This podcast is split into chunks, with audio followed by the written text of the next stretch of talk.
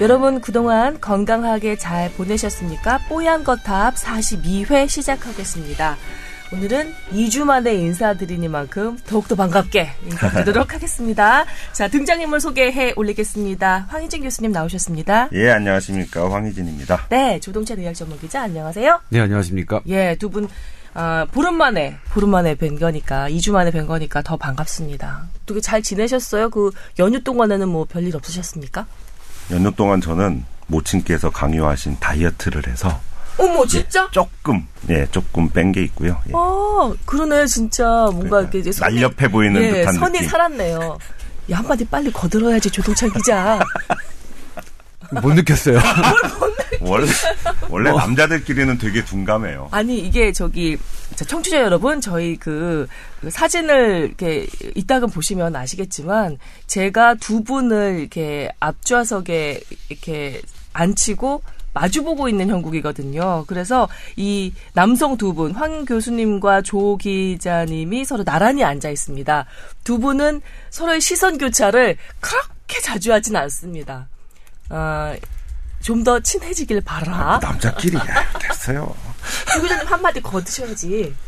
저도, 동감이시죠? 예. 예. 원래 남자끼리는 좋아하면 안 돼요. 저는 사실 이렇게 앞에 이승훈 PD가 앉아 있는데, 응. 승훈이 얼굴을 가끔 보는 것도 부담스러워요. 왜 부담스러워? 원래 그래요. 남자는 원래 그래요. 아니 얘기할 때 눈도 안 쳐다보나? 예, 남자는 그럴 필요 없어요. 제가 그것을 계속 목격하고 있다는 거죠. 지금 두 분이서 계속 교차로 이제 말- 무슨 말씀을 하실 때도 황 교수님과 조 기자님은 눈을 서로의 그, 그, 머리 옆쪽에 벽 희한한 대로 시선을 고정시키면서 시선을 절대 아니, 마주치지 뭐, 않습니다. 싸우거나 뭐 사이가 안 좋은 건 아닌데, 남자들은 원래 그래요.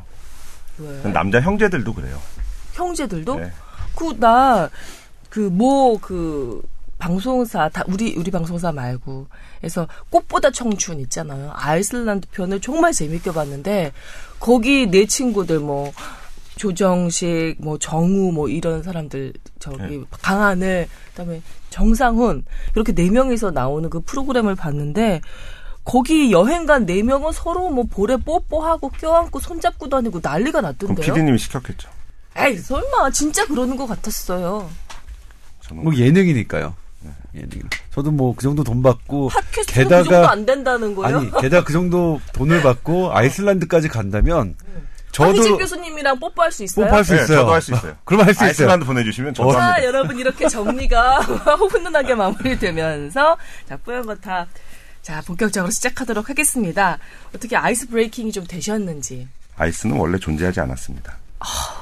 아무도 나를 받아주지 않는다는 거 자기 받아주세요 이승훈 피자. 그래요. 속삭이지 좀 말고 옆에 있는 거 뻔히 아는데 자 이렇게 저 혼자서 한번 이렇게 또 열을 내봤고요 아 뽀얀거탑 음 여- 여러분의 사랑을 먹고 자라고 있습니다 예 저 그 댓글 창을 보니까 자 이렇게 된 이상 이건 뭐니 잡고 최종 의견 잡고 순위의 상위로 좀 어. 올라, 올라가는 것으로 이렇게 한번 해보도록 하죠. 예, 여러분 많은 사랑 부탁드립니다. 예. 그리고 이건 머니가 너무 쉽, 쉬운 곳에 있었어요. 쉬운 곳에 있어. 나 되게 먼 줄만 알았어. 위에 있는 줄 음. 알았는데, 아, 뭐. 조동찬 기자, 우리 뽀얀 조동찬 기자는 왜 팬층을 그렇게 가만두는 거예요?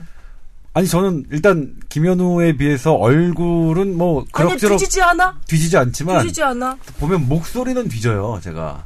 현우에 비해서. 어, 그렇지 않은데 약간 허스키한 매력이 있고 하나 제가 아나운서로서 하나 지적질을 하자면 약간 버퍼링이 있어요. 약간의 버퍼링 알죠? 네. 이렇게 뭐 하나 들어가기 전에 단어 앞에서 약간 두세 마디를 음가를 조금 더 내는. 네. 제가 태어나길 그렇게 태어났어요. 지금도 괜찮다. 잘, 잘 쉬고 나오셔서 그런가? 황혜진 교수님은 어떠십니까? 팬층 없으세요? 지금 이렇게 날렵한 턱선을 갖게 되셨는데 예. 잘못했다 이병헌이 되겠어요. 아, 뭐 그런 얘기 예전에 20세기 때 얘기고요. 20세기 지난 세기의 예, 얘기. 21세기에 그런 사람 없습니다. 간호사들 사이에서는 뭐 인기 투표 같은 거 지금 없습니까?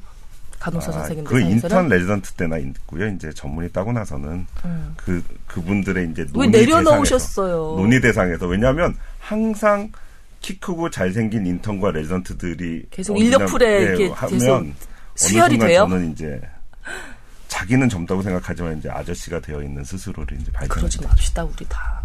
응? 설도. 지내고 왔는데 우리 그러지 맙시다. 끝까지 욕망에 좀 충실해 봅시다.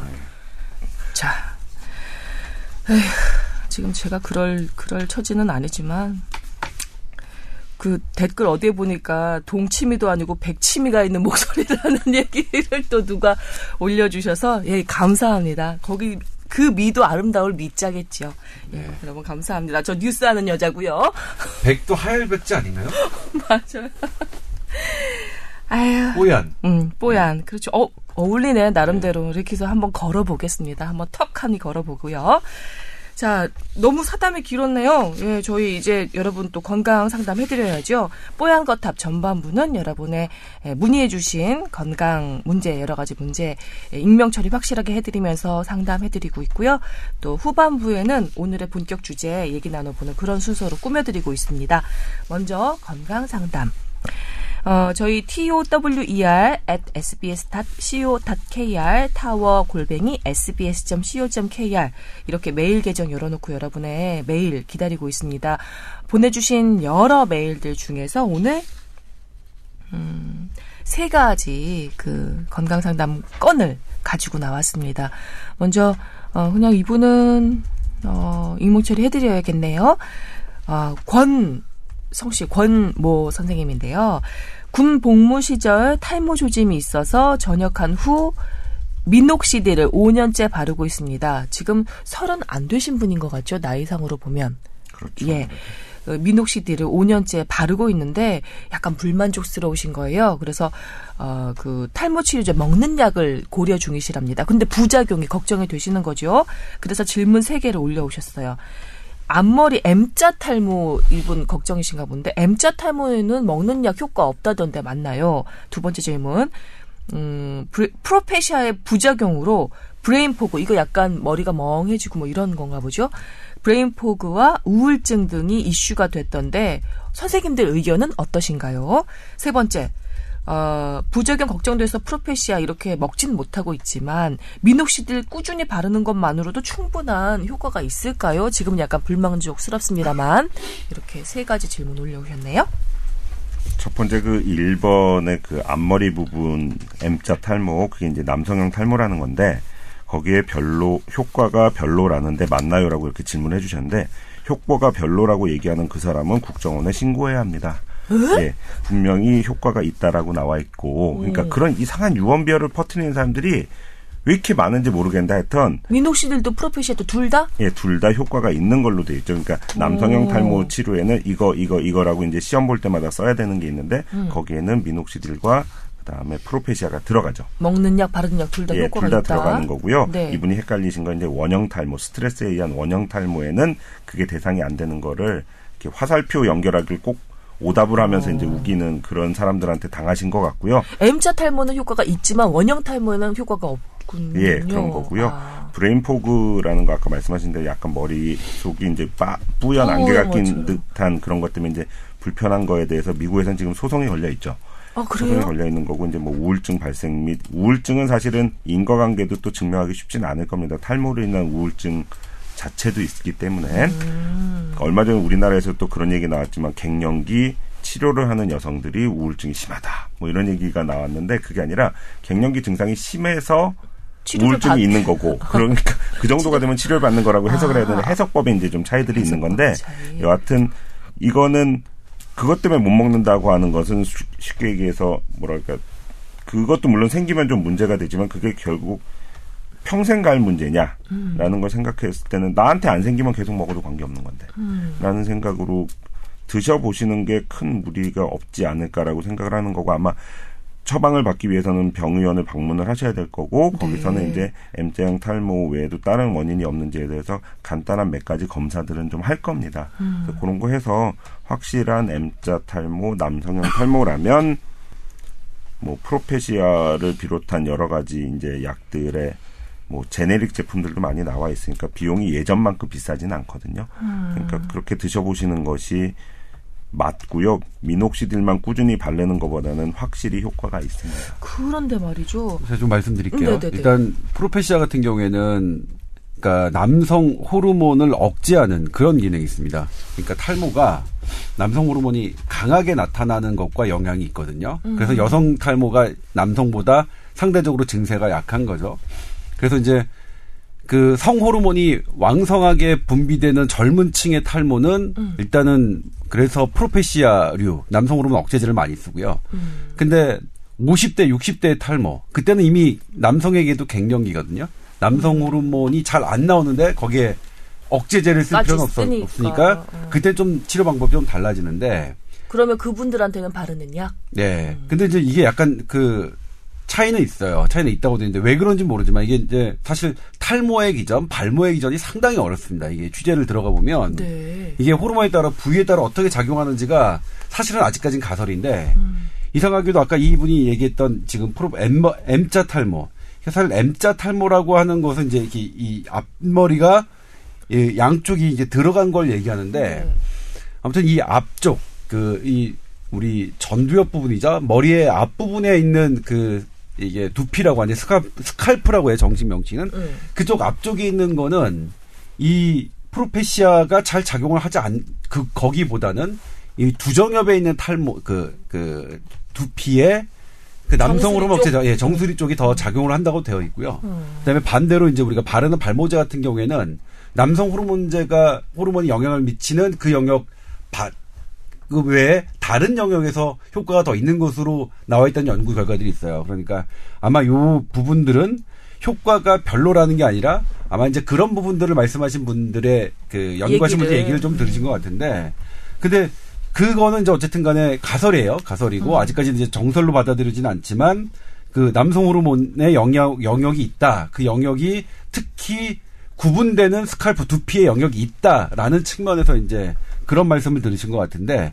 근데 나이를 따져 보면 이분 같은 경우에는 일단은 뭐 저는 뭐 탈모나 이런 부분을 치료해 본 적이 없지만 그러니까 취재는 몇 번 갔었거든요. 그 선생님들 만나보면 이분 같은 경우에는 그 아마 프로페시아로 먼저 처방을 하실 것 같아요. 만약 그 저기 하신다면 그래서 효- 그 프로페시아의 효과를 일단은 먼저 그 뭐 보시는 게 좀 낫지 않을까 하는 생각이 들고요. 그다음에 미녹시딜 뭐 좋긴 한데 사실 이게 이게 아주 눈에 띄게 저기 하지는 않거든요. 그러니까 효과로만 본다면 먹는 약이 제일 효과가 크고 그래요? 그다음에 바르는 약 이 순서로 되어 아, 있으니까 그래요? 그리고 사실 뭐 온갖 샴푸들도 많은데 온갖 샴푸들의 사실 과학적인 검증은 되어 있는 상태는 아닙니다. 사실 의학적으로 인증되어 있는 거는 이제 뭐 모와 먹는 약과 이 바른 약인데 물론 제가 그 저한테 보도 자료를 보내시는 분들 중에 음. 획기적인 뭐 탈모 샴푸 이렇게 개발했다 하시는 분들 보면 아 제가 깜짝 놀랄 만큼 그 변화들이 있어요. 심지어 어떤 분은 본인 대표예요. 대표 내가 그 예전에 이렇게 정수리 머리가 비었는데 지금 내 사진 봐라. 하면서 본인 사진을 찍어 갖고 오면 현혹되기 쉽죠. 현혹이 아니라 딱 믿을 수밖에 없죠. 그리고 또 하나의 사례자로 하신 분이 우리나라도 대기업 대표예요.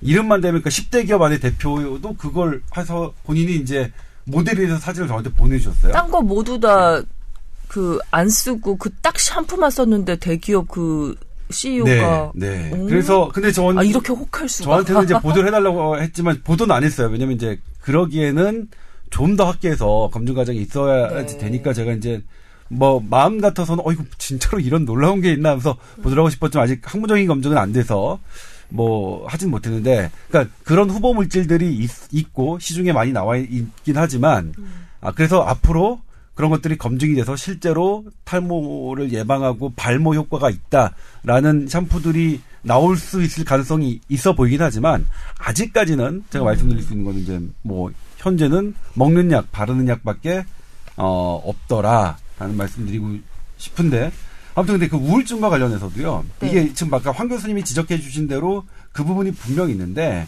사실 근데 머리 빠지는 사람은 머리가 없는 것 자체가 되게 우울하잖아요. 그렇죠. 어, 그래서 지- 지금 앞에 계신 이황 교수님과 조 기자님은 다 두 분 다 무성하셔서 너무 남의 얘기죠?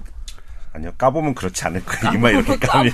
아, 저는 머리 수춘 뭐 그렇게 많은 편은 아닌데 예전보다 빠지진 않았어요. 근데 머리가 그 하얗게 됐습니다 지금 하, 미치겠어요. 그래서 검은 콩을 먹어야 하나? 아니 이 사람 의학 전문 기자 검은 콩 아니 뭐 효과는 검은 있다고 콩이 하더라.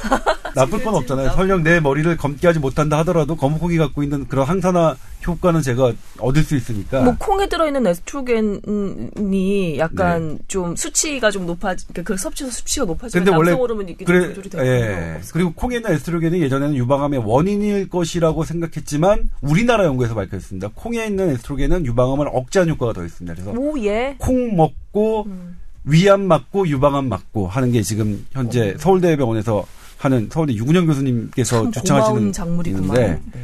예전에는 그래서 그 콩에 있는 뭐 이게 여담입니다만 콩에 있는 그 에스트로겐 성분 때문에 특히 유방암을 유발할 수 있을 것이라는 우려가 있었는데 우리나라 연구에서 그걸 하나씩 하나씩 날리고 있습니다. 오히려 음. 정반대로 어 억제 효과가 있다. 음. 그래서 그때 보도자료 제목이 콩 먹고 안 맞고였습니다. 이야.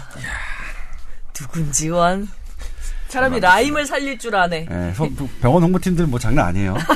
아무튼 그래서 그런 우울증이 있다는 그런 문제가 있는데 그건 이제 개별적으로 접근을 해야 될 것 같아요. 모든 약이 사실은 공- 우리가 이전에도 마- 여러 번 얘기를 음. 했었습니다만 모든 약이 공짜는 없으니까 그렇죠. 내가 취할 수 있는 이득과 이걸로 피해 볼 수 있는 것 이걸 냉정하게 계산을 해서 뭐 적용을 하시면 될 것 같은데 저는 사실 제 주변에서 탈모로 고생하시는 분들의 만족도가 어느 게 제일 높으냐 그러면 프로페시가 제일 높은 것 같아요. 음, 제 그러니까 주변에서 보면. 살짝 뭐 우, 우울증이 걱정이 되더라도 오히려 먹어보고 없으면은 먹고요. 음. 있으면 안 드시면 돼요. 그렇구나 한번 시험을 예, 해볼 수 그렇게 있는 해볼 수 있는. 거니까. 예. 뭐 한번 그거 먹었다고 평생 우울증 환자가 되거나 이런 거 아니니까. 음, 그거고요. 그 아까 말씀하신 샴푸 얘기만 잠깐 먼저 드리면 제가 그래서 그 샴푸와 관련된 이거 두피 탈모 센터라고 이제 크게들 네. 뭐 강남역을 간다든지 이렇게 되면 되어 있는 데들이 있어서 네. 우연찮게 잡지에서 응모해서 그 일회 그, 응, 그 체험권을 재밌다, 받아서 재밌다. 저 예, 응모 예. 되게 좋아하거든요. 에, 에피소드 하나 또 예. 저장해 오셨구나. 갔어요. 네. 예, 일단 의사라는 거 다 숨기고 당시 군의관 시절에 이제 딱 가가지고 이제 쭉 봤는데 네. 뭐 화학적 성분에 대해서 막 설명을 하는데 그건 저는 아직은 물음표인 상태니까 그렇게 하고서 음. 시술을 받는 그, 그러니까 그 샴푸를 해주면서 여러 가지 기계를 댄다든지 여러 가지를 해주시는데 그러면서 중간에 해주시는 말씀 이- 이게 완전히 은혜로운 말씀이에요. 뭐 어떤 거요? 담배는 안 피셔야 되고요. 아. 술도 과하면 머리에 참 안 좋아요. 이거를 어. 너무나도 친절하면서도 아름다운 아가씨가 얘기를 하니까 네. 저는 원래 담배를 안 피지만 어? 담배 피면서 이렇게 머리 빠지셨던 분 거기 가면 정말 담배를 끊을 수 있을 것 같을 정도의 음. 그러고서 이제 뭐 비용은 제가 저는 안 내봤으니까 뭐 좀 제법 되지만서도 나 여기서 꼭 머리도 나고 생활 습관도 고쳐야겠다는 생각이 꼭 들을 만큼 어, 그렇게 세팅이 잘돼 있더라고요. 그러니까 머리에 좋은 습관들이라고 쭉 되어 있는 게 그 중에 아까 조 기자님 말씀하신 대로 뭐 과연 검 저희 뭐 무슨 콩을 먹는다고 어떻게 될까 이런 거가 완벽하게 증명된 건 아니지만 그래도 나쁘다고 밝혀진 것들을 안 할 수 있도록. 확실히 안할 수 있게 어. 도와주면서 뭐 하지 말라 하지 말라만 할 수 없으니까 그나마 그래도 뭐 확실하진 않지만 나쁘지는 않은 걸로 알려진 여러 음. 가지를 제시하는 거는 뭐 효율 면에서 떨어질 수 있지만 뭐 효과적인 면에서는 음. 나쁘지 않을 것 같다는 생각도 해봤습니다. 다만 비용이 좀 문제가 되겠죠. 아, 그렇죠. 비싸요. 그거 석 달치가 탈모 시장 그 볼륨이 상당하다면서요. 예, 저한테 보내주셨던 것도 석 달치 사용할 수 있는 분량이 얼마냐고 물어봤- 물어봤더니 얼마 75만 원. 샴푸가 네, 석 달치가 75만 원? 네. 아이고, 나 프로페셔 먹겠다 나 같으면. 근데 다행인 게 이게 보내주신 이 권쌤 이 저기 메일 보내주신 권쌤은 그 프로페시아의 가장 큰 부- 우려되는 부작용인 성기능 장애 같은 거에 대한 언급이 일체 없다는 점. 음, 이분 아직 젊다는 점 축하드립니다. 예, 그리고 그러나 성기능 이- 장애가 그러니까 오래 지속된다고 되어 있지는 않습니다. 아, 일시로 그래요? 나타나지만 일시적으로? 예, 예. 계속 먹더라도 그러니까 끊어서 좋아지는 게 아니라 계속 먹고 있는 동안에도 음. 호전된다고 되어 있어요. 예, 참고적으로 말씀드리면 권쌤, 저 아나운서 팀에서도 프로페시아 드시고 계시는 분들이 꽤 되십니다. 예. 그 그러니까 아, 너무 걱정하지 마시고 한번 시험 삼아 드셔보시는 것도 괜찮을 것 같고요. 그리고 뭐 어떻습니까? 그 아실지 모르겠지만 그 두상만 좀 적당히 받쳐주면 저는 상관없는 것 같아요 탈모. 그렇게까지 이렇게 막 스트레스 많이 안 받으셔도 될 것 같습니다. 라고 위로를 해드립니다. 제, 네. 제 위로를 받아주실지는 모르겠지만. 이렇게 마음도 예쁘신 여자분들이 많으면 참 좋은데 현실의 여자들은 그렇지 않습니다. 저도 한번 다시 한번 생각해 볼까요? 진, 진심의 위로였는지. 저, 저, 죄송하고요. 예, 권쌤 죄송하고요. 일단 메일 보내주신 거 너무 감사하고요. 그리고 두 분, 그, 조 기자님과 황 교수님의 그, 여러 가지 정보가 도움이 좀 됐으면 좋겠습니다. 아, 예. 감사합니다. 두 번째 사연 넘어갈게요. 아, 이분은 노쌤입니다. 예. 35살 남자라고 본인 소개하면서 이분의 문제는 방귀입니다.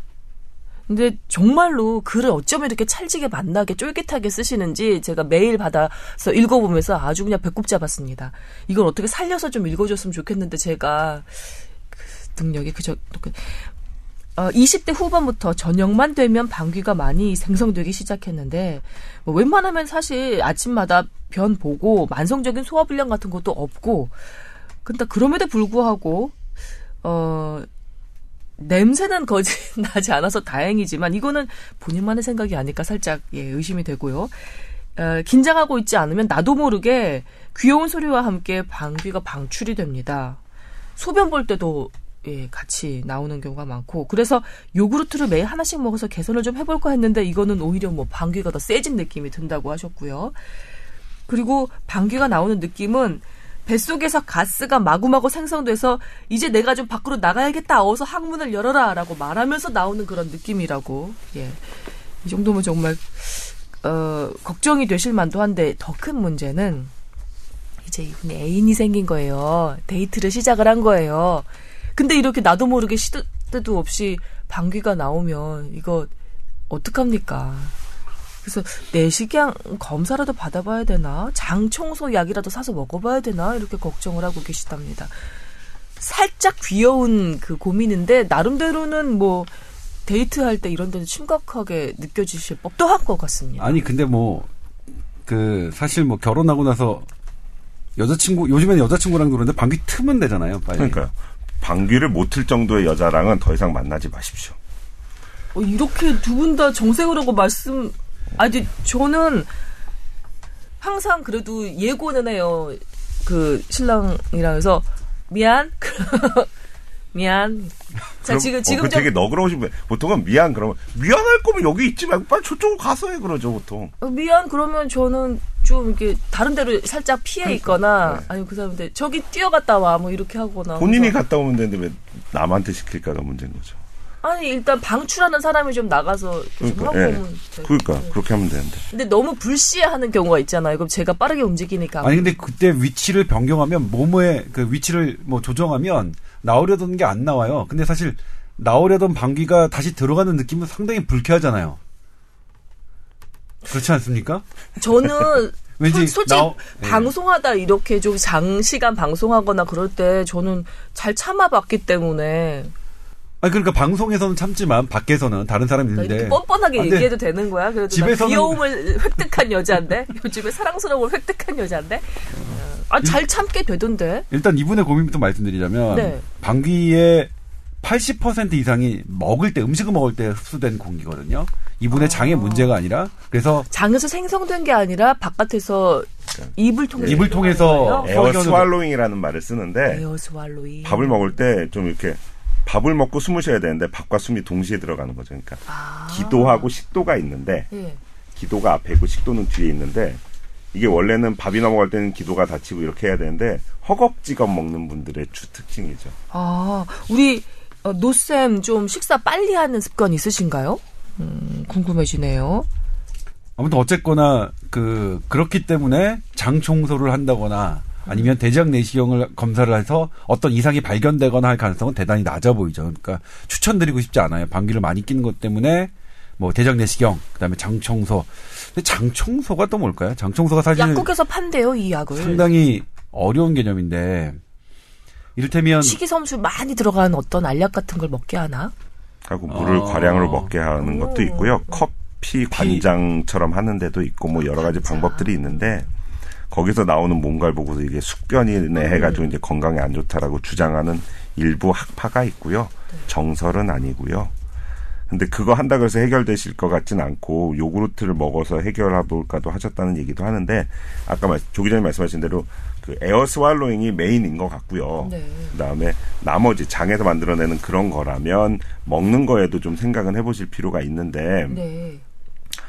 그, 그 장내 세균이 가스를 많이 만들 수 있는 몇 가지 음식들이 있거든요. 그러니까, 뭐뭐 있는가요? 그러니까 소화가 잘 안 되는 듯한 그런 탄수화물류들이 특히 그럴 수 있고 이따가 우리 이제 당 얘기할 때도 좀 나오겠지만 올리고당이라는 건 저희 집에서도 먹고 되게 몸에 좋고 여러 가지 유익하다는 거 알려져 있지만 네. 걔들이 장내 세균에 되게 좋은 그 먹이가. 먹이가 돼서 좋은데 걔들이 너무 많이 들어가거나 그러면 그걸로 인해서 오히려 또 가스가 생기는 거죠. 아, 그러니까 그런 걔들이 너무 잘 살아도 가스가 생길 수 있다는 거를 일단은 생각을 음. 해볼 필요가 있고요. 그 다음에 뭐 고기를 많이 먹는다든지 이런 식습관들도 또 문제가 될 수 있어서 음, 그러니까 제가 보기에는 회사에서 너무 빨리 밥 먹었을 가능성이 제일 크고요. 이, 이 다니면서. 질문을 좀 드려볼게요. 저 같은 경우는 매우 천천히 먹는 사람이지만 이 노쌤이 적어주신 뱃속에서 가스가 마구마구 생성되는 그 느낌을 아주 이타금 느낄 때가 있거든요. 배가 꾸룩꾸룩하면서 이렇게 저는 이렇게 누워 있으면 그 뭐랄까 배가 보여- 장이 보이죠. 움직이는 게 보일 정도로 이렇게 가스가 막 생성되고 움직이는 게 보이거든요. 저는 어느 날 갑자기 빨리 먹진 않았을 테고 에어스왈로잉이 늘 일정하다고 보면 그거는 그러면 갑자기 올리고당이 많이 아니 그것도? 있겠지만 또 하나 이제 설명에 맨날 나오는 얘기 중에 하나가 스트레스. 또, 또 하나의 원인이 될 수 있고 왜- 스트레스랑 가스 생성이랑도 연결돼 왜 있어요. 문제가 되냐면 장의 리듬 내지는 그 속도를 조절하는 것 중에 하나가 위 그 지나가는 음식물의 그 산성도 pH라고 얘기하는 거 네. 예, 그거가 영향이 있는데 위산 분비가 너무 많다든지 담즙 분비가 적다든지 음. 뭐 이런 걸로 인해서 pH의 변화만 와도 위장, 소장, 대장이 움직이는 거에는 엄청난 차이가 생기거든요. 그러니까 그게 늘 일정할 수가 없습니다. 사람이 그렇겠죠. 그러니까 어디 뭐 딱 어디 딱 갇혀 있지 않는 한 그게 안 되는 거기 때문에 음. 변화들은 있지만 그 변동의 폭이 좀 심한 분들도 있죠. 음, 어느 날은 되게 기분이 좋았다, 어느 날은 그- 되게 기분이 나빴다든지 음. 사장님이 격일로 출근하는 회사라든지 이러면 충분히 이러실 수도 있고요. 네. 근데 그거보다 우선해서 천천히 먹는 습관 먼저 해보시면 꼭꼭 씹는 습관. 그러니까 음. 소화력하고는 사실 35살 때는 저도 35살 때는 1분 30초 만에 밥을 먹어도 멀쩡했죠. 예. 음. 근데 그렇지만 그거는 별로 좋은 습관일 것 같지 않고 이분 아까 읽어주진 않으셨지만 아까 조 기자님도 잠깐 얘기는 하셨지만 대장 내시경에 대해서도 잠깐 얘기를 해주셨는데 전 두 가지 언급하고 싶은 게 방귀 때문에 대장 내시경 검사하는 거는 의미가 없다. 의미가. 없다. 네. 네. 두 번째는 이분이 이제 회사 다닐 때 건강 검진을 시켜주는 걸 받았어야 되는데 퇴사하고 프리랜서 하면서 못 받았다고 얘기하시는데 프리랜서니까 더 받으셔야 돼요. 아, 예. 포인트입니다. 예. 노쌤, 어, 일단 air swallowing 주의해 보시기 바랍니다. 지금 애인까지 생기셨는데 천천히 드시기 바랍니다. 그 여자친구분이 드시는 속도대로 이렇게 좀 드셔주시면 그리고 또 기분 좋게 하려고 받고. 말을 많이 하면서 먹으면 air swallowing이 많아지거든요. 아, 그래요? 아, 주로 그러면은 여자친구분의 얘기를 들으면서 격하게 공감해주, 어, 그랬구나. 이렇게 끝에만 계속 반복해 주시면서, 예, 천천히 드시는 걸로 우리 한번 이렇게 좀 밀어보도록 하겠습니다. 하지만 방귀를 많이 낀다는 거는 벼- 질병이 아닙니다. 그걸 빨리 트세요. 어, 그 정도로 친밀해지시기를 강하게, 예, 기원하겠습니다. 예, 그 정도로 여자친구랑 어서 친밀해지시길 바라겠습니다. 좋네요, 네. 음, 방귀는 문제지만, 여튼. 아, 다음 사연으로 넘어가겠습니다. 23살 대학생입니다. 이분은 여성이시고요. 수면 리듬이 최근에 좀 바뀌어서 새벽 5시쯤 잠이 드신답니다. 그러니까 뭐 거의 새벽 시간 내내 깨어 있는 거지요. 개인적으로는 새벽에 깨어 있는 그 시간이 참 좋으시답니다. 건강에도 그다지 문제는 못 느끼시는 것 같지만 과연 이렇게 계속 지속해도 되는 걸까요? 물어오셨습니다. 이 수면 문제, 그 본인의 수면이 패턴이 이제 남들하고는 좀 시간차가 있는 건데 그걸로 인해서 피곤하지만 않으면 큰 문제가 없다고들 얘기는 하지만 야간 근무자의 건강 상태를 조사한 많은 연구들이 있습니다. 그러니까 그 밤 10시부터 새벽 4시까지 불이 켜진 데서 있는 사람들 주로 이제 간호사라든지 이제 그런 그런 직종들의 질병들을 연구를 해보면 몇, 몇몇 가지 암이라든지 이런 심혈관계 질환이라든지 이런 것들이 야간 근무자들에서 조금 더 늘어난다고 되어 있습니다. 그 사람들은 야간 근무가 끝나면 휴식 및 수면이 보장되어 있음에도 불구하고.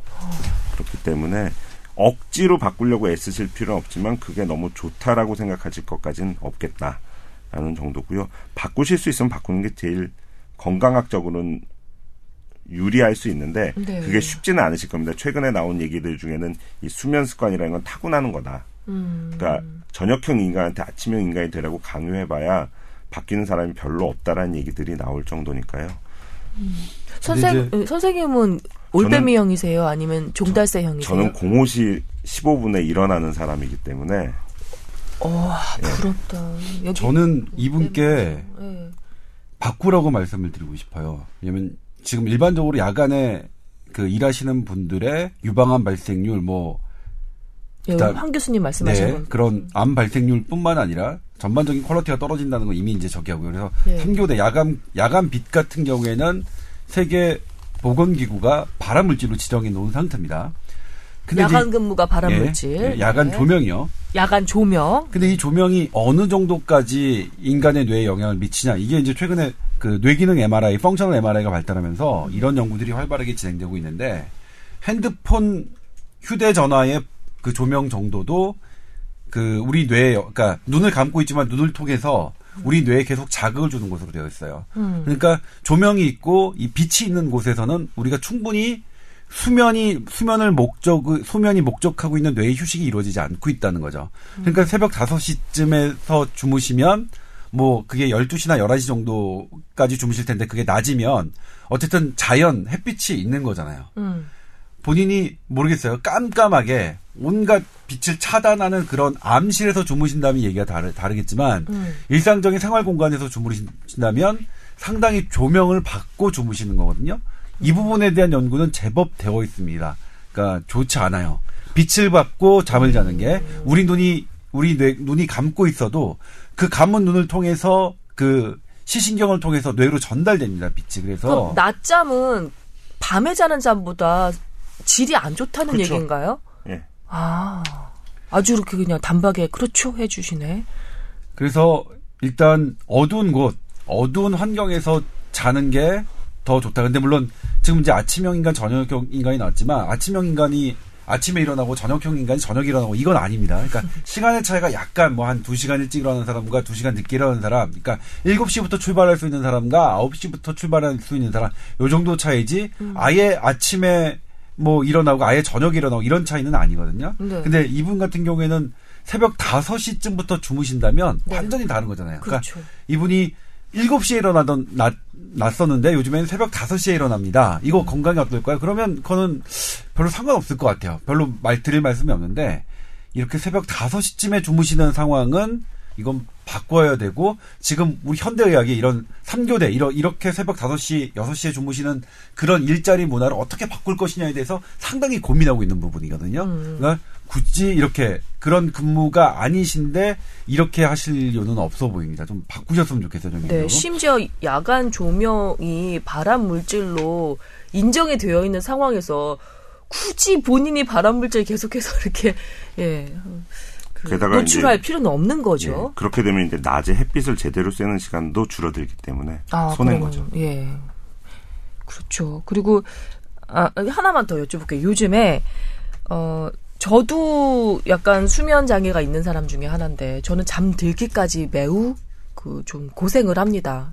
한 시간 기본적으로 넘어가는 것 같아요. 그 정도면 수면 장애 수준이라고 얘기들을 하시던데 그 화- 모니터를 본다든지 그 스마트폰을 본다든지 조명에 노출이 돼 있잖아요. 제가 알기로는 그 멜라토닌이 눈에 빛이 들어가면은 그 생- 어, 예, 분비가 제대로 되지 않아서 이게 멜라토닌이 수면 호르몬이라면서요. 근데 잠에만 작용을 하는 것이 아니라 다른 여러 가지 건강에도 좀 영향을 준다고 들었거든요. 어느 정도 이전에 그런 빛을 좀 차단을 해줘야 멜라토닌이 나와서 잠드는데 조금 더 편안해질 수 있는지 궁금합니다. 딱 정해진 시간은 없을 거예요 아마. 그래요? 예. 근데 분명한 거는 그런 그 거기서 나오는 빛 중에 이제 blue light라는 게 이제 문제가 되기 때문에 스마트폰 제가 뭐 특정 어플리케이션을 홍보하려는 건 아니지만 저는 쓰고 있습니다. blue light 차단하는 어- 어플리케이션이 있거든요. 그래서 저녁 먹고 나서부터는 그거를 on을 시켜 놓죠. 예, 그러면 조금 뭐랄까 이렇게 누리끼리한 그런 화면으로 보게 되는데 그러면 확실히 예. 저도 예전엔 몰랐는데 가끔 잠이 안 올 때가 있거든요. 네. 저는 뭐 머리만 대면 바로 자는 사람인데 요새 그런 걸. 가끔 느끼는데 그런 거 왜 그랬을까 생각해 보면 그날은 뭔가 이제 재밌는 걸 스마트폰으로 찾겠다고 깜깜한 데서 일, 일했다가 못 잔 적들이 있는 걸로 그러니까. 봐서는 근데 그게 몇 시간이라고 정해진 건 아직 연구를 못 했을 거예요. 근데 음, 가급적 퇴근 이후에는 스마트폰은 특별한 일 아니면 보시지 않는 게 좋고 어쩔 수 없이 뭐 봐야 되는 때는 그 blue light를 끄는 어플리케이션을 한번 사용해 보시는 것도 예, 추천을 드리겠습니다. 자, 이 정도로 하고요. 자, 음, 이, 런 정도입니다. 저희 예, 예, 이, 이 정도예요. 저희 건강 상담의 뽀얀 거탑에 많이 많이 보내주시기 바랍니다. tower 골뱅이 sbs.co.kr입니다. 익명 처리 확실하게 해드리고 있고요. 누구보다 감정이입 강화가 되어 있는 친절한 상담 자부하고 있습니다. 많이 보내주시고요. 그리고 저희가 메일을 받고 있다고 해서 댓글을 사양하느냐, 그건 아니죠. 우리가 그러느냐, 응? 말이죠. 아니죠. 아니죠. 어쨌든 서운해요. 이건 뭐니 댓글만. 예. 한숨 쉬고 그러고 넘어가면 안 돼. 우리 진짜 읍서 보여요. 자, 어, 여러분의 사랑을 먹고 무럭무럭 자라고 있는 뽀얀 거탑. 이렇게 된 이상 정상으로 간다. 예, 그런 네, 정신으로. 가자고요, 정상. 예. 황인진 교수님, 사람 좀 풀어주세요. 예, 그, 안, 그, 뭐, 이렇게 듣고서 해보려 했는데, 뭐, SBS 아이디가 없어서 이런 얘기 하는 사람들에게 제가 철퇴를 내렸습니다. 철, 어떤 철대? 야, 그 다른 아이디로도 다 로그인 되더라. 다른 내가 해봤다. 되는 거다. 음, 네. 내가 해봤다. 여기, 여기 방점 또 찍혀 있는 것 같고요. 자, 그, 연휴 동안에 식이 조절을 좀 하셔서 턱선이 이병헌이 되신 황희진 교수님과 함께하는 뽀얀 거탑입니다. 후반부로 넘어갈게요.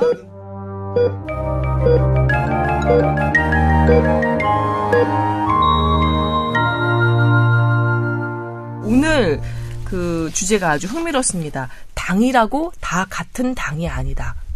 관련한 연구가 나온 모양인데요. 조동찬 의학 전문 기자에게 예, 브리핑을 듣도록 하겠습니다.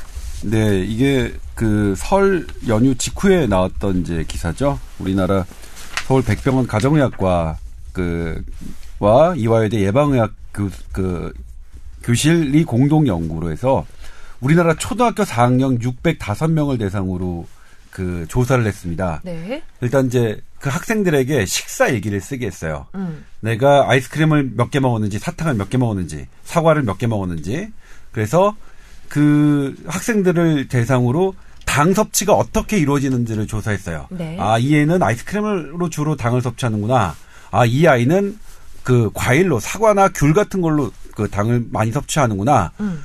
그리고 나서 이제 총 그 에너지가 비슷한 애들을 그 로 그렇게 이제 좀 분류를 한 다음에 음. 그들의 이제 신체 상태를 측정해 봤어요. 비만은 어, 어, 비만도는 얼마고 그 혈액 속의 당은 얼마고 네. 뭐 지방 분포도는 어떤지 이렇게 봤는데 네. 총 당의 흡수량이 비슷한 아이들을 놓고 봤을 때는 음. 당의 섭취를 주로 과일로 했던 사람들의 비만도나 어떤 그 지방의 분포도가 훨씬 좋더라는 얘기예요. 그러니까 당을 원래 이제 이론적으로는 과일에 있는 당이나 아이스크림에 있는 당이나 똑같아야 하는데 실제로 해보니까 그렇지가 않더라 하는 연구 결과를 이제 나왔고요. 그게 이제 기사화됐고, 근데 그런 연구가 그 가톨릭 대 식품영양학과 송윤주 교수님도 그 비슷한 결, 연구를 했었는데 네. 우리나라 청소년 뭐 2,599명 대상으로 그 조사를 해봤더니 역시 과일로 주로 당을 섭취하는 청소년들은 음. 비만과 관련이 성이 적더라. 그러니까 원래 설탕 단 거를 많이 먹으면 비만해야 되는데 음. 이상하게도 과일 속의 당을 당으로 섭취하면 우유도. 예 우유도 음. 예 별로 그 비만하지 않더라 이런 내용이 이제 국내 연구 결과 발표됐는데 네. 이건 이제 어떤 의미가 있냐면 이 연구 결과는 외국에서도 많이 진행됐습니다. 아, 네. 예전에는 뭐냐면 단 과일 이런 비만의 적이라고 그 생각했어요. 그러니까 음. 과일에는 뭐 비타민과 여러 미네랄 이런 것들이 많아서 건강식품이긴 하지만 음. 유일하게 당이 많아서 많이 먹을 경우에는 살이 찌고 음. 그래서 당뇨병 환자들도 엄격하게 제한해야 된다. 이게 이제 한 2000년도까지의 주류 그 적이었거든요. 네. 근데 그 이후에 이게 하나씩 하나씩 깨지는 거예요. 어. 왠지 모르겠는데 과일로 과일을 많이 먹은 사람 그렇게 살찌지 않아. 똑같이 먹어도 똑같이 과일 속에 있는 뭐 설탕 이뭐 1g을 먹은 사람과 아이스크림에 설탕 1g을 먹은 사람 비교해 봤더니 옛날에는 똑같은 줄 알았는데 이게 아니란 말이야. 둘 다 포도당 아니에요? 그냥 다 깨지고 나면? 네 깨지고 나면 다 포도당이니까요. 어. 그리고 또 하나가 이제 뭐냐면 당뇨병 환자도 마찬가지. 당뇨병 환자 과일 엄격하게 제한하거든요. 그렇죠. 그런데 그것도 깨지는 거예요. 그 사람들에게 사탕을 먹어서 설탕 속에 있는 설탕 1g과 과일 속에 있는 설탕 1g 봤더니 아 옛날에 똑같이 해로워야 되는데 과일 속에 있는 설탕 1g을 먹었던 사람은 당뇨병을 그렇게 많이 악화시키지 않네? 이런 연구들이 계속 쏟아, 오. 그, 나, 연이어 나와 있는데, 네. 그런 연구들을 국내에서도 한번 해봤더니, 음. 역시 비슷하게 나왔다. 이런 의미, 이런 의미가 있겠습니다. 예, 그러니까 이 가톨릭대 송윤주 교수팀이나 서울 백병원 강재현 이하 그 교수님들의 연구가 그 외국에서 나왔던 그런 당이라도 다 같은 당이 아니라는 그런 것을 얘기해주는 그 연구가 되는 거겠네요. 네. 국내 연구가 되는 거겠네요. 우리나라에서도 물론 이제 청- 우리나라에서는 청소년들을 상대로 한 연구고 음. 네. 노인이나 이제 어쨌든 당뇨병 환자를 대상으로 한 연구는 아니지만 음. 우리나라 청소년 사이에서 외국과 비슷한 결과가 나왔다 이렇게 얘기할 수 있겠죠. 예, 더군다나 이 청소년기 있잖아요. 아이들 같은 경우에는 그 단맛에 대한 욕구라고 해야 되나? 이게 어른들보다 훨씬 좀 높지 않나요? 그래서 어떻게든 단맛을 좀 찾는데 그런 애들한테 캔디, 초콜릿, 껌, 뭐, 뭐, 빵 이런 거보다는 우유나 과일을 대신 섭취하게 하는 게 훨씬 좋을 것 같기는 그냥 상식적으로 이게 미루어 짐작컨대 또, 또 그럴 것 같아요. 그렇죠? 그렇죠. 음. 그런데 사실 그 상식적으로 우리가 그럴 것 같지만 여지껏 그러니까 정밀하게 화학적으로 따져보면 그럴 이유가 없거든요. 그러니까 귤 속에 있는 설탕, 포도당과 사탕 속에 있는 포도당. 그러니까 이를테면 설탕 같은 경우에도 어쨌든 사탕수수라는 곳에서 그 채소에서 뽑아낸 거 아닙니까? 네. 그래서 그걸 그 1g과 이게 1g이 다르게 적용해? 사실 화학적으로 생각하면 다르게 작용하는 거 오히려 더 이상하거든요. 그럼 사탕수수를 가공하지 않은 채로 그냥 사탕수수만 먹었을 때는 똑같을래나? 과일 먹었을 때랑? 아, 근데 그 제가 궁금한데 사탕수수 갖고도 연결 그 연구를 안 하셨어요. 이를테면 제가 이제 궁금한 게 그러면 오렌지 주스, 오렌지 주스를 짠 짜서 이렇게 집약시켜 놓은 오렌지 주스는 어떻게 될까 이런 거 궁금하긴 한데 그거 궁금해요. 그 연구를 안 하셔서 어, 촉구합니다. 아? 해주세요. 곧 하시겠죠. 아니, 그런 거는 연구로 하기보다는 보통 이제 방송 이- 그 약간 의학을 이제 약간 가미한 이렇게 예능 비슷한 데서들 실험들 하는 데들이 몇 군데가 있고요. 그런 것들 요새 몇 군데서 해서 보여주려고 애쓰고 있죠. 종편 같은 데서들. 예, 근데 피험자 구하기가 어렵고 그걸 환자한테 하기가 쉽지 않아서 조금 망설이고 있는 것도 있을 텐데 아마 이걸 들으시는 관계자들이 이제 금방 따라 하시겠네요. 아주 흥미로운 거긴 한데요. 그러게요. 근데 이제 생과일이 좋다, 뭐 껍질을 안깐 것이 더 좋다. 물론 거기에 또 농약이 있어서 어떡하냐, 뭐 이런 얘기 차치 하더라도 농약이 다 없다면 네. 그 안에 단순히 당만 있는 게 아니라 음. 예. 뭐 비타민, 미네랄, 식이섬유 등이 있어서 네. 그러니까 이 식이섬유라는 거 부분을 좀 생각을 해야 되는데 식이섬유가 너무 많으면 또 우리가 맛도 없고 꺼끌꺼끌해서 못 먹겠지만 어느 정도의 식이섬유가 있다면 음. 당을 확 올려주는 거를 막아줍니다. 걔들이 쉽게 얘기하면 같이 들어오는 여러 예. 가지 다른 예. 성분들이 식이섬유가 어느 정도 잡아먹는 것도 있고 이렇기 네. 때문에 식이섬유가 포함된 채로 먹으면은 그러니까 우리가 왜 백미 먹지 말고 현미 먹으라는 얘기가 바로 그런 거거든요. 음. 그렇게 했을 때 당이 좀 천천히 올라간다는 장점. 음. 두 번째는 그 안에 들어있는 비타민과 미네랄 여러 가지들이 좋은 역할을 하는데 당 조절에 도움이 되는 그 미네랄들이 요새 매- 족족이 밝혀지고 있습니다. 어. 예. 그래서 뭐 아연이 이제 징크라고 알려진 이제 아연을 대표로 해서 한 대여섯 가지 정도의 미네랄들이 똑같은 양의 당이 들어가더라도 그것이 같이 있을 때와 없을 때 차이들이 있다라는 게 음. 사람 실험에서는 증명이 참 어렵고요. 이제 동물 실험들에서 얘기들이 나오고 있고요. 네. 제가 얼마 전에 어디 방송 딴 데 종편에 가서 하다가 재밌는 거 저도 정말 몰랐다고 그 실험 결과만 보고 놀랐는데 네. 흰쌀 있잖아요. 흰쌀 안 좋으니까 뭐, 뭐 어떻게 먹어라 뭐 5분도가 좋다 뭐 9분도가 좋다 뭐 이제 음. 어머님들 얘기하시고 뭐 하는데 근데 현미밥은 드셔보셔서 알겠지만 진짜 못 먹겠거든요. 인간적으로 너무 맛이 없어서 열심히 씹어 먹어야죠. 많이 많이 씹어 먹어야 되는데 그또 현미밥에 대해서도 또 안 좋게 얘기하시는 영양학자들은 너무 어린 애들을 현미 100% 밥만 먹으면 오히려 빈혈 같은 것들이 생길 수 있다. 왜냐하면 거기 있는 식이섬유가 너무 많아서 좋은 영양분들을 개들이 논개처럼 껴안고서 변으로 빠뜨리기 아, 빠지게 하기 때문에. 예 물론 뭐 나쁜 독성 물질하고도 개들이 논개처럼 해서 나가서 좋긴 하지만 음. 또 논개 사업단에서 저를 싫어하실지 모르겠지만 여하튼 그 하여튼 그런 식으로 껴안고 이렇게 나가는 거거든요. 그런 역할을 하는데 그래서 요새는 개발된 게 또 이제 백미하고 그 쌀의 쌀 껍질이 아닌 그 쌀룬만 음. 어떻게 잘 이렇게 하나 봐요. 저는 그 기술은 잘 모르겠는데 쌀룬. 예 쌀룬을 네. 과량을 백미에다 섞고 음. 예, 똑같은 밥을 먹였을 때 그럼 똑같지 않을까요? 다르게 나타나는 거가 얼마 전에 이제 방송을 탔었는데요. 근데 물론 여러 뭐 수백 명을 한 게 아니라 두세 명 가지고 했기 때문에 이- 뭐 개인차 때문에 그럴 수도 있다 치더라도 네. 꽤 효과가 있고 요새는 그래서 그쌀 룬의 효능 내지는 그 쌀 겨 중에도 그 쌀 껍질 중에서도 겉껍질은 너무 거칠고 속껍질의 또 효능 뭐 이런 것들에 대해서 많은 연구들이 되고 있어요. 그러니까 너무 완전 백미만은 조금 이제 지양할 때가 되지 않았나. 아니, 물론 보관이라든지 네네. 제작이라든지 이런 게 너무 편하고 대량으로 유통하기에는 백미가 제일 그 뭐라 그럴까 비용 효과적이고 조- 좋은 건 맞는데 그런 것들도 연구되고 있기 때문에 하여튼 자연 그대로로 먹는 게 가장 좋다는 얘기는 하는데 결국은 비용이죠. 당연히 비싸거든요. 예. 음, 여기 네. 강지영 교수님 뭐라고 설명하셨냐면 생과일은 당함량은 높지만 섬유질 및 비타민 등 미세 영양소 함량이 높아 가공식품 속 첨가당과 달리 효과가 다르게 나타날 수 있다 이렇게 말씀하시니까 지금 황 교수님처럼 비슷하게 말씀하셨는데 네. 다를 수 있다라고 말씀하신 건 이제 가설이라는 거죠. 음. 아직은 우리가 몰라요 왜 그런지. 근데 이게 또 어디서도 이제 비슷한 얘기가 나왔냐면 그 견과류예요. 견과류가 사실 온갖 미네랄과 비타민이 많아서 뇌에 가장 좋은 식품이라고 되어 있는데 이게 또 문제가 칼로리가 높아요. 그렇죠 칼로리가 높아요. 그래서 네. 비만 식품이에요. 되게 좋긴 하지만 비만 식품이라서 많이 먹진 마라. 음. 근데 사실 뇌에 좋으려면 많이 먹어야 되는데 그게 이제 항상 딜레마였는데 이게 2012년도부터 깨지기 시작합니다. 네. 스페인 연구팀이 뭔진 모르겠지만 견과류를 많이 먹은 사람은 살찌지 않는다. 음. 라고 했고요. 그 2013년도에 그 이듬해 뉴욕 대학에서 사실 정밀하게 걸, 그 저기를 합니다. 세팅을 해서 연구를 했더니 거기서 같은 결과가 나왔어요. 견과류는 절대 살을 찌, 찌지 않는다.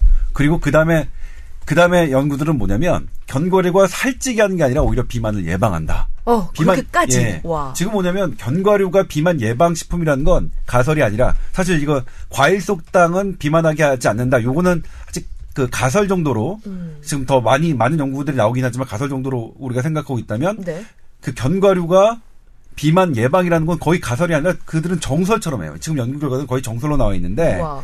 이것도 뭐냐면 사실은 설명이 없어. 왜 그렇지? 아니 칼로리가 그렇게 높고 지방 함량이 그렇게 높은데 그게 다 살로 안 간다고요? 네, 그것도 그래서 여러 가설들이 이제 하는 건데, 근데 재밌어요. 아무튼 이게 이것도 뭔가가 있겠죠. 음. 아마 견과류 속의 어떤 부분이 실제로 몸 안에 흡수됐을 때 지방을 쌓이게 하지 않는, 음. 그러니까 우리 몸에 그런 비만으로 연결시키지 않는 어떤 성분들이 있을 것이다라는 예상을 하, 는데 네. 아무튼 이렇게 예전에 우리가 어떤 성분만을 우리가 그 추구해 왔던 시대가 있었잖아요. 과학이 어떤 음. 이를테면 뭐 비타민 C에서도 뭐 자연적으로 있는 비타민 C에서 가장 효, 효과가 좋을 것으로 딱 뽑아낸 게 우리가 이제 비타민 C거든요. 아스코빈산. 예. 음. 근데 그게 사실 뭐 화학적으로는 우리가 뭐 같다 거의 같다라고 얘기했지만 사실 어른들은 야 그게 어떻게 같을 수 있겠어 원래 음식에 있는 비타민 C가 더 좋은 거지 자연 비타민 C가 좋은 게지 하는 게 오히려 과학이 발전하면서 옛 어르신 말씀이 맞아가는 그런 느낌이 좀 들고요. 그 다음에 또 재밌는 게 이건 우리나라에서 나온 연구인데요. 네. 그러니까 이거 NEJM, 그러니까 NEJM이라고 하면 이제 New England of Journal of Medicine이라고 해서 의사들이 가장 본인의 논문이 실리기를 바라는. 바라는 1등 논문, 1등 논문. 예, 의학 논문 중에서 1등 논문입니다. 음, 음. 근데 그 논문에 실렸어요. 2013년도에 실렸을 거예요. 그러니까 기존에 이제 우리 제 친구들 지금 의대에 있는 제 친구들이 연구를 어떻게 하냐면 음. 인삼 갖고 연구를 하는 게 아니라 인삼의 한 성분을 특정 성분을 추출해서 그것이 갖고 있는 기억력 증진 효과 이렇게 연구를 하고 벌꿀도 있잖아요. 벌꿀에서 가장 어떤 좋다고 생각되는 특징, 어떤 화학성분을 딱 뽑아내서 벌꿀이 갖고 있는 무슨 항염증 효과 네. 이걸 연구하는데 그렇게 연구했더니 연구가 잘 안 되더라. 음. 그런데 인삼 갖고 연구하고 벌꿀 자체 갖고 연구하면 결과가 나오더라.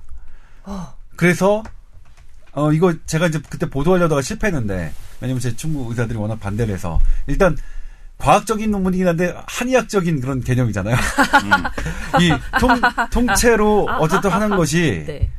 효과가 더 있을 수 있다라는 것을 논리적으로 거- 그러니까 증명한 논문이에요. 그래서 애니제임에 실렸거든요. 음. 그래서 그런 부분들도 있다. 물론 아직까지 이제 그게 1등 논문 잡지에 실린 네. 거예요. 근데 다만 1등 논문 잡지에 실렸지만 후속 연구가 아직 뒷받침되지는 않았어요. 음. 그러니까 우리가 어떤 그런 거를 계속 이게 정말로 그렇다라는 것을 우리가 인정하려 그러니까 인정하려면 다른 연구자들이 또 같은 걸 하고 또 같은 연구들이 여러 개 나왔을 때 그걸 종합해 보는 연구들이 연구들로도 그게 같은 결과가 나와야 이제 그렇다고 할 수 있는데 자, 여기서 하나만 제가 질문을 하고 넘어갈게요. 제가 요즘에, 어, 뭐, 나이도 들어가고, 건강 생각도 해서 여러 가지 건강식품을 많이 챙겨 먹는데, 그 건강식품이 보통, 뭐, 무슨, 뭐, 크랜베리를 가공해서 가루로 만들린 분말, 그 다음에, 뭐, 또, 어떤 식품을 어떤 성분만 추출해가지고 만든 알약, 이런 식이거든요. 그러면 지금 그 조동찬 의학 전문 기자나 황희준 교수님의 얘기를 그 종합해서 미루어 짐작컨대 그런 식으로 뭔가 추출이 되거나 아니면 한 단계 가공을 하면 별 효과가 없을 수도 있다는 얘기가 되거든요. 떨어지겠죠, 조금. 떨어지는데 함량이 많아서 이제 그 효과를 노리는 건데요. 음. 그 원칙적으로는 자기 치아만 멀쩡하고 소화기관만 멀쩡하다면 네. 자연 그대로를 섭취하는 것이 가장 효과적입니다. 음. 그거는 맞는 얘기고 건강기능식품에서 여러 가지 좋은 성분들을 이제 그건 다 식약처에서 허가를 받은 성분들을 뭐 한 성분만으로 만든 것도 있고 여러 가지를 다 넣어서 도대체 뭐가 효과인지 모르지만 좋아졌다는 분들이 많은 그런 제품들도 있고 네. 그렇긴 한데 그것에만 기대하기에는 실제 식습관이 받쳐주지 않으면 음. 제가 아는 실제로 같은 연구실을 쓰는 어떤 선생님 한 분은 네. 밥한 끼 대신 무슨 영양제를 20알 정도를 먹으면서 난 이거 먹으니까 밥 안 먹을 한 끼는 안 먹어도 된대. 물론 점심 저녁을 많이 먹는다면 아침 한 끼를 그 정도 먹는 것도 뭐 큰 문제는 안 음, 네. 되겠지만 네. 정말 영양제를 20알 정도 드시는 의사 면허 소지자도 저 제가 알기로도 대여섯 명이 넘거든요. 음. 그걸로 한 끼를 대신하는 거예요. 근데 그거는 모두에게 보편적으로 추구할 수 있는 방법은 아닌 것 아니야. 같고요. 음. 그 여기서 말하는 그 건강기능식품 내지는 그런 데서 얘기하는 어떤 특정 효과는 사실은 이미 성분과 효, 효능 효과에 대해서는 증명들이 다 되어 있는데 그게 정말 그러니까 저는 타율이라는 파- 표현을 쓰는데 그게 정말 그렇게 많은 사람들이 했을 때 정말 많이 효과가 있으면 왜 약으로 안 만들겠어요? 그러니까 어, 그러네? 건강기능식품하고 약하고의 분명한 리그 차이. 그러니까 리그 차이가 예, 있다. 그러니까 메이저리그와 마이너리그를 버- 넘어 훨씬 넘어서는. 예, 넘어서는 그 음. 넘사벽이라 그럴까요? 그런 벽이 분명히 존재하는다는 거 하나는 분명히 기억을 하셔야 됩니다. 물론 저도 건강기능식품 뭐 선물 들어오면 먹고 있고 선물도 드리고 음. 올 저기 뭐야 설에도 어머니께 이제 사다 드리기도 했지만 음, 예 그렇구나. 그렇습니다. 리그 차이가 분명히 존재한다. 그리고 치아만 튼튼하자면 그냥 홀 푸드로 먹는 것이 가장 가장 낫다. 자, 얘기를 하다 보니까 어떻게 하다가 건강기능 기능 식품까지 이제 얘기가 좀 진행이 됐는데 다시 이 당과 뭐 비만 건강으로 좀 거슬러 올라가 보겠습니다. 지금 이 연구 두 연구 있잖아요. 서울대 백병원 연구하고 카톨릭대 식품영양과 그 교수팀 연구하고 보면 둘 다 이제 청소년기의 그 영양 식이 섭취 아, 그에 대해서 연구를 한 건데 왜 우리 흔히 이런 얘기 하잖아요. 어렸을 때 비만이 평생 간다. 네. 예. 그리고 어렸을 때 비만인 사람은 뭐 다시 건강을 해지려고 그러니까 그 살을 좀 빼려고 해도 다시 요요가 그 아주 잘 극심하게. 온다. 예. 청소년기가 한 인간의 비만을 결정짓나요, 진짜? 그게 있죠. 그 얘기가 있는 이유가 이제 지방 세포가 느는 거하고 지방 세포가 커지는 게 있는데 음. 지방 세포가 늘어나는 시기가 아니, 아니, 그거는 개념이 좀 바뀌었어요. 예전에. 요즘 바뀌었어요? 예, 바뀌었어요. 그거. 예전에는 우리 의사실, 그, 교수님 저 다닐 때는, 의대 다닐 때는 그랬는데, 음. 고객님이 사라졌어요. 이게 세포수하고 크기하고, 그게 사라졌습니다. 그러면? 다, 다 크기 문제입니다, 크기. 숫자는 안 바뀌어요. 예, 어. 예, 예. 그러면 청소년기가 한 인간의 비만을 결정짓는다고 얘기할 만한 근거가 습관. 아니요, 습관이죠. 그러니까 근데 습관. 청소년기가 아 니라, 이건 연구가 일본하고 유럽에서 잘 됐는데, 어렸을 때요, 초등학생. 초등학생 때. 네, 초등학생. 그래서 초등학생 때부터 그러니까 사실은 뭐냐면 당뇨병, 비만 이, 런 거를 60대 성인들에게 예방 교육을 한다는 건 말이 안 된다. 말 힘든 일이다. 네. 여기 30년 동안의 생활 습관이 그 사람에 지금 나타나는 건데 그럼 그게 언제 결정되느냐가 이제 봤더니 네. 초등학생이에요. 그래서 일본하고 유럽하고 그러니까 일본 다케다 제약이 이제 뭐 그러니까 일본 병원하고 하는 건데 하는 이유가 그거거든요. 초등학생부터 고혈압 당뇨 교육을 해요. 당뇨병 교육을 뭐 이런 부분인데 아무튼 그렇게 하죠. 근데 아무튼 그런 이유 생활 습관. 근데 네. 세포 관계는 제가 그 저도 아, 하다 세포는, 예. 제가 세포는 아주 큰일 날 뻔했어요. 그 라디오에서 하다가 바로 이 저기 또 하나가 있어 하는 게 이게 이제 우리가 예전에는 의대에서 배웠던 게 당을 그러니까 포도당 먹으면 남는 게 지방으로 가잖아요. 그리고 뭐 하는 게 단백질로도 변환된다고 돼 있잖아요. 네네네. 근데 그거 한번 보도 딱 나왔거든요. 그것도 이제 교수님 인터뷰로 딱 나왔어요. 의대 교수님 인터뷰로. 근데 아 같은 과의 그 연대의대 생화학과 교수님이 바로 메일을 주셨어요. 왜? 그 근거는 없다. 탄수화물이 몸 안에 들어서 단백질로 한다는 근거는 없다. 그러니까 이게 바뀐 거예요, 이제 막 이렇게. 정말? 그럼 예. 지방은 어떻게 만들어지나요? 아, 지방으로는 돼요. 지방으로는 되는데 단백질로 변화는 안 된대요. 아, 탄수화물이. 단백질. 포도당이. 근데 우리는 근데 그렇게 배우거든요. 그러니까 배웠는데 그렇게 배웠는데 우리- 시험도 그렇게 근육세- 봤는데. 우리의 근육세포는 어떻게 만들어지는 거예요? 그러니까 근육세포는 그러니까 동물하고 다르 우리가 섭취한 단백질로 그러니까 뭐냐면 식물에도 다 단백질이 있어요. 아 그래요? 예. 식물 내에도 그러니까 그러니까 뭐냐면 와, 새로운 사실이다. 예, 우리는 근데 인간은 식물을 통해서 뭐 풀이나 이런 있는 그러니까 채소에 있는 단백질을 통해서는 단백질 섭취를 못 하는데 음. 하지만 콩이나 이런 걸로는 단백질 섭취하잖아요. 그런 것처럼 음. 그래서 탄 포도당이 어우 저 장문의 그 메일을 받고 그 의대 생화학과 교수님이라는 거예요. 그래고 어. 그두 가지를 제가 이제 호된 꾸지람을 맞으려구나. 아니 그게 왜냐하면 진짜 생화학도 저도 의대 졸업한 지 이제 16년 17년 돼 가는데 음. 그 사이에 저랑 같이 졸업했는데 생화학을 하고 있는 친구가 두 명 있는데요. 네네. 얘기를 하다 보면 저는 정말 옛 우리 컴퓨터 시대로 따지면은 옛날에 이거 그 286. green 모니터, green 모니터 쓰던 286 플로피 얘기라고. 예, 플로피 디스크를 어. 쓰고 있는 사람이고 그들이 하는 얘기는 진짜 완 테슬라짜리 USB 뭐 이런 얘기를 하고 있기 때문에 음. 의학은 각 분야에서 너무너무 발전하고 있는데 임상하는 의사들은 기초 의학을 접할 게 의대 졸업하면서 땡이거든요. 음. 그래서 조금 많은 부분에서 그리고 사실 환자를 네. 진료하는 데는 뭐 전혀 관계는 뭐 없는데 그렇게 그렇구나. 관계가 없어요. 관계가 없는데 근데 어쨌든 뭐 하는 거 어, 아니 저도. 저도 네. 뭐그 고등학교 때 배운 과학 시간에 배운 그거에 탄수화물이 근육세포 되는 거고 뭐 이, 렇게 그냥 배웠었거든요. 그게 이제 고등학교 교과서도 바뀌었는지는 한번 우리 확인해 보죠. 확인해 보죠. 예. 어, 지금. 진짜 중요한 얘기. 그러면 그 지방도 세포 때문이 아니라면 순전히 식습관 때문인 건가요? 그럼 네, 식습관은 그러니까 뭐냐면 아이들 예전에는 뭐냐면 그때 이제 제가 의대 배울 때 저희 생화학과 교수님이 그렇게 말씀했어요. 방금 황, 황희진 교수님 말씀하신 것처럼 음. 어릴 때 비만은 세포 수가 지방 세포 수가 늘기 때문에 음. 어른이 돼서 빼기가 너무 어렵다. 왜냐면 이런 이미 늘어난 세포 수를 줄일 수가 없기 때문에. 음. 근데 성인이 되는 사람의 비만은 세포 지방의 세포 수가 느는 게 아니라 크기가 커진다라는 거죠. 개념이 있었는데 그게 아니 아니 예. 그, 그, 가- 그 설은 이미 이제 아닌 것으로 나왔답니다. 그 식습관이라는 것은 그냥 크게 얘기해 버리면 입맛이란 얘길 텐데 그렇죠? 입맛. 입맛 보다도 입맛도 물론 있지만 주변 환경이라는 게 더 중요하다는 거는 음.